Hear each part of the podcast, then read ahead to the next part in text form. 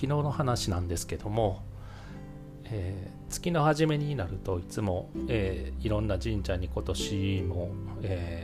じゃないですね今月も1月間よろしくお願いします、月の半ばには今月1月間のうち半月ありがとうございましたがあと残り半月お願いしますとかってお参りに行くんですけども、それが1日は八坂さんであったり、近くの辰巳神社であったり千音院さんであったりとか、あとうちの地域の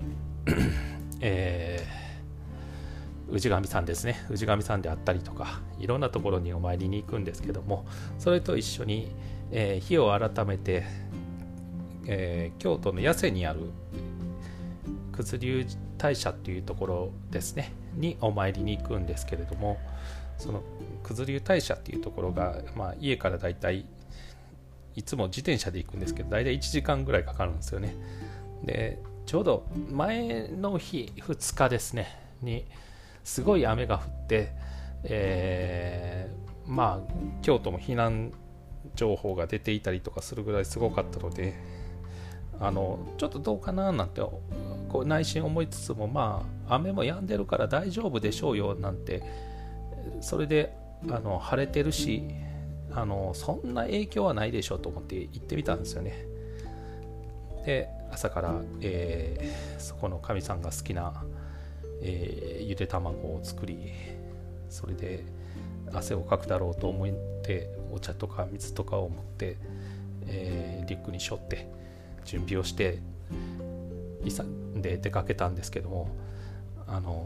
京都の方でも知っておられるとは思うんですけど、九頭龍大社って山の中腹にあるんですよね。途中までずっと自転車で坂を登っていくんですけど、個人的にその坂を、自転車を降りずに登り切ったら勝ちみたいなことを毎月やってるんですよね。で今月もそれを目指して頑張ろうなんて思って行って、一番難関のところとか普通に自転車で乗り越え、よし今月もこのまま行ったら坂を降りずに山の中腹まで自転車で登れるぜと思って登り切った先のあとちょっと平坦になるところがあるんですけどね、その平坦になったらもう絶対大丈夫っていうところにおじさんが一人立っててですね、通行止めって書いてあるんですよね。あと500メートル、ほぼ約1時間弱自転車をこいではぁはぁ言ってるところでおじさんが立っていて、おじさんが笑顔で罰を作るんですよね、通行止めなんで。で諦めきれず、歩いてはダメですか、どうにかこうぐるっと回ってとか行くとこないですかねって言われたんですけど、あそこのカーブ曲がったとこで土砂崩れだからアウトですって言われて帰ってきました。なんかね、朝出かけるときにいかんでもいいんちゃうかなっていう感じのことは言われてたんですけど、意地になっちゃダメですよね。なんかそんなことを思って今日も始めようと思います。世の中ではファーストテイクみたいなのが流行ってるみたいですけど、これどんどん4回目です。この話も4回目です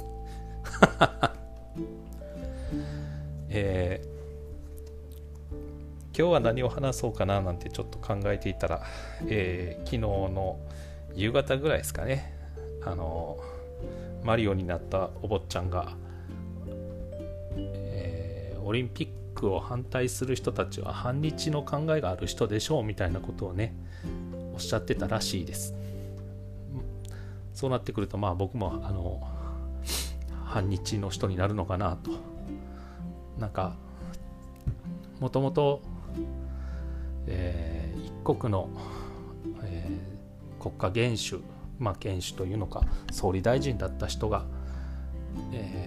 国民全体を見て自分のことを言うことを聞かない人は全部国民じゃないみたいなことを簡単に言うのってすごい悲しい話だなと思って、その、インターネットの記事を読んでいたんですけども、考えてみたらそういう人が世の中には増えてきて、なんていうんですかね、自分の言うことを聞いてくれ、まずは聞いてくれっていう人がすごく多くなってきて、その言うことを聞いてくれないと相手にしないとか、言うことを聞いてくれない人は悪い人だなんて簡単に相手のことをこき下ろすと言ったらいいんですかね、なんか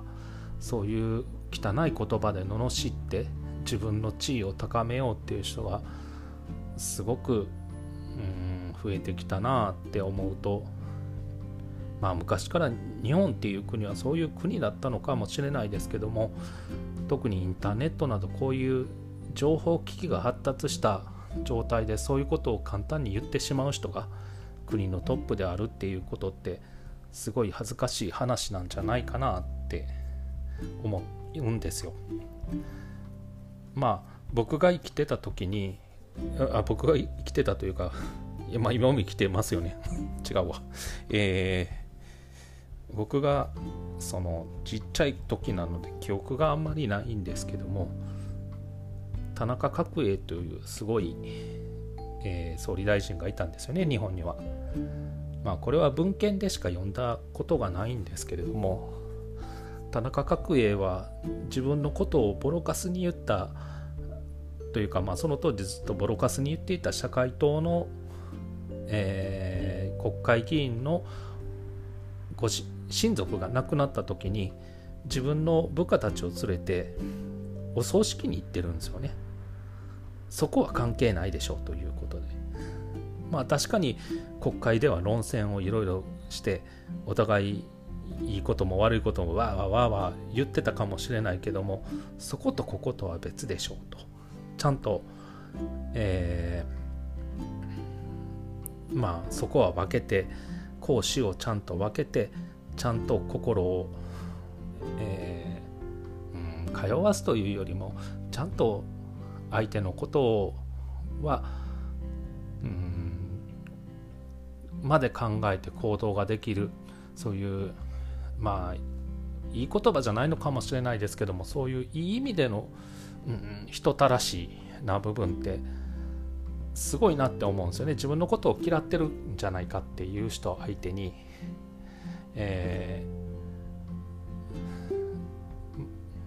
そうですね、自分のことを嫌ってるんじゃないかっていう人にまで気をやるっていうことって、気を使う、気をやる、まあまあそうですね、そういうところってすごいことなんだと思うんですよ。それを平気でやってしまう人だったんですよね。なんかまあ田中角栄に関してもう一つのエピソードで言うと、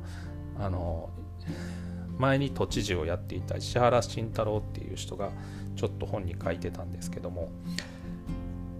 若い時にね、石原慎太郎っていう人は田中角栄のことがあんまり好きじゃないと。そうなった時に、まあまああまりいいような感じでは言ってなかったみたいなんですよね、田中角栄のことを石原慎太郎は。そしたらそのたまたまテニス場かゴルフクラブかなんかであったと。その時に自分はやっぱりあんまりいいように言ってないので、すっとなんかこう目を合わさないように隠れるようにちょっとしていたような感じで、多分本には書いてあったと思うんですけど、そしたら田中角栄が見つけてきて、まあ一緒に飲もうやと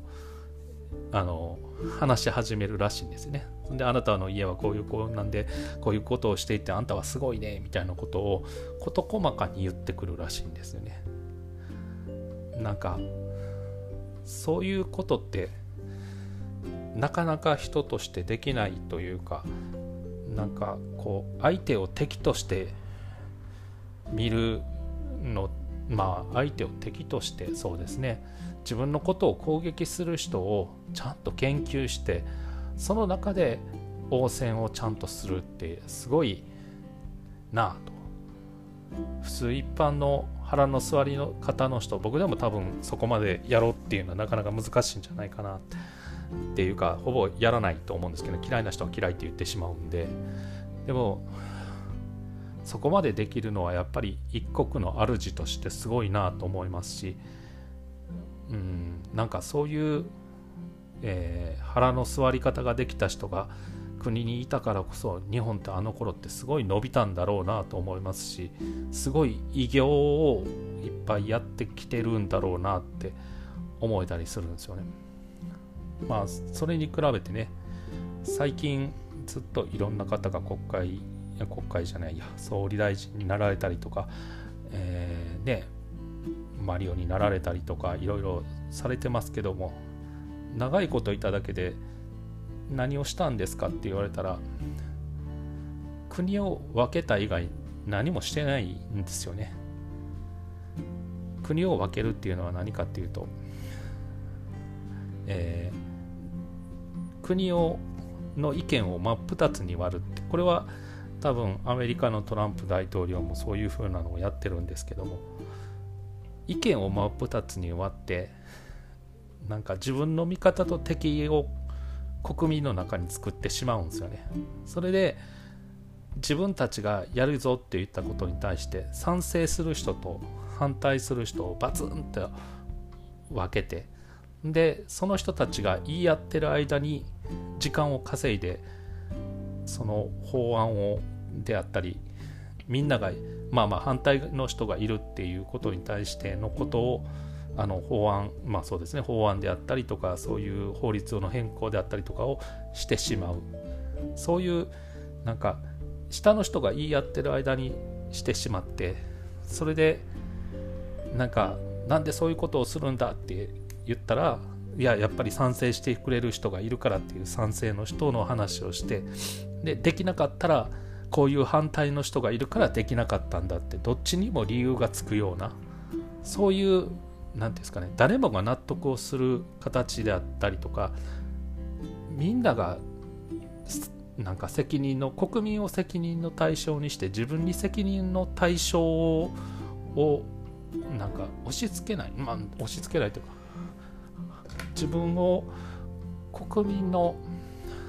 自分が責任を取らないようにって方がいいですね。自分が責任を取らない方法を最近の人たちはよくやるなと思うんですね。特に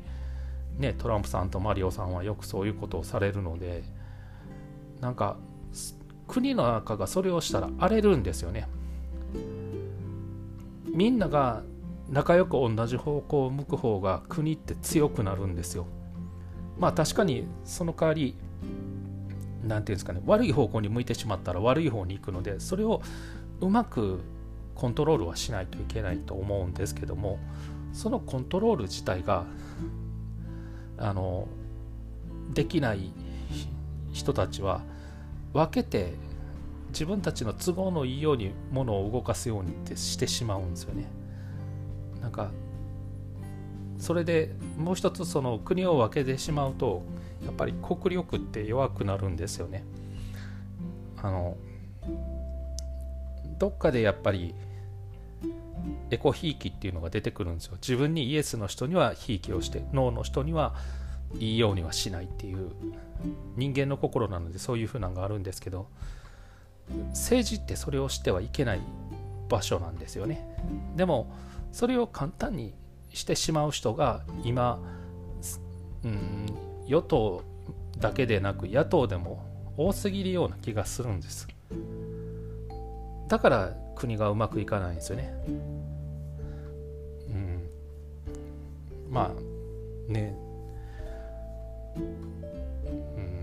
だからもっともっとみんなが平等にっていうのは難しいと思います。でもある程度みんなが納得する場所っていうのを考えることもすごい大事なんだと思うんですよ。特に今回のオリンピックのこともしかりなんですけども、結局のところなし崩し的にルールもなく、最終的には自分たちの都合のいいようにやっていく。多分オリンピックが終わってもしすごい大感染というかパンデミックみたいなのが改めて起きてしまったら、どこに責任があるかっていう時に、終わってすぐ多分検証もせずに組織委員会は解散をして、自分たちは一般の人だからっていう風な形で責任を取らない方法を取ると思うんですよね。それでもし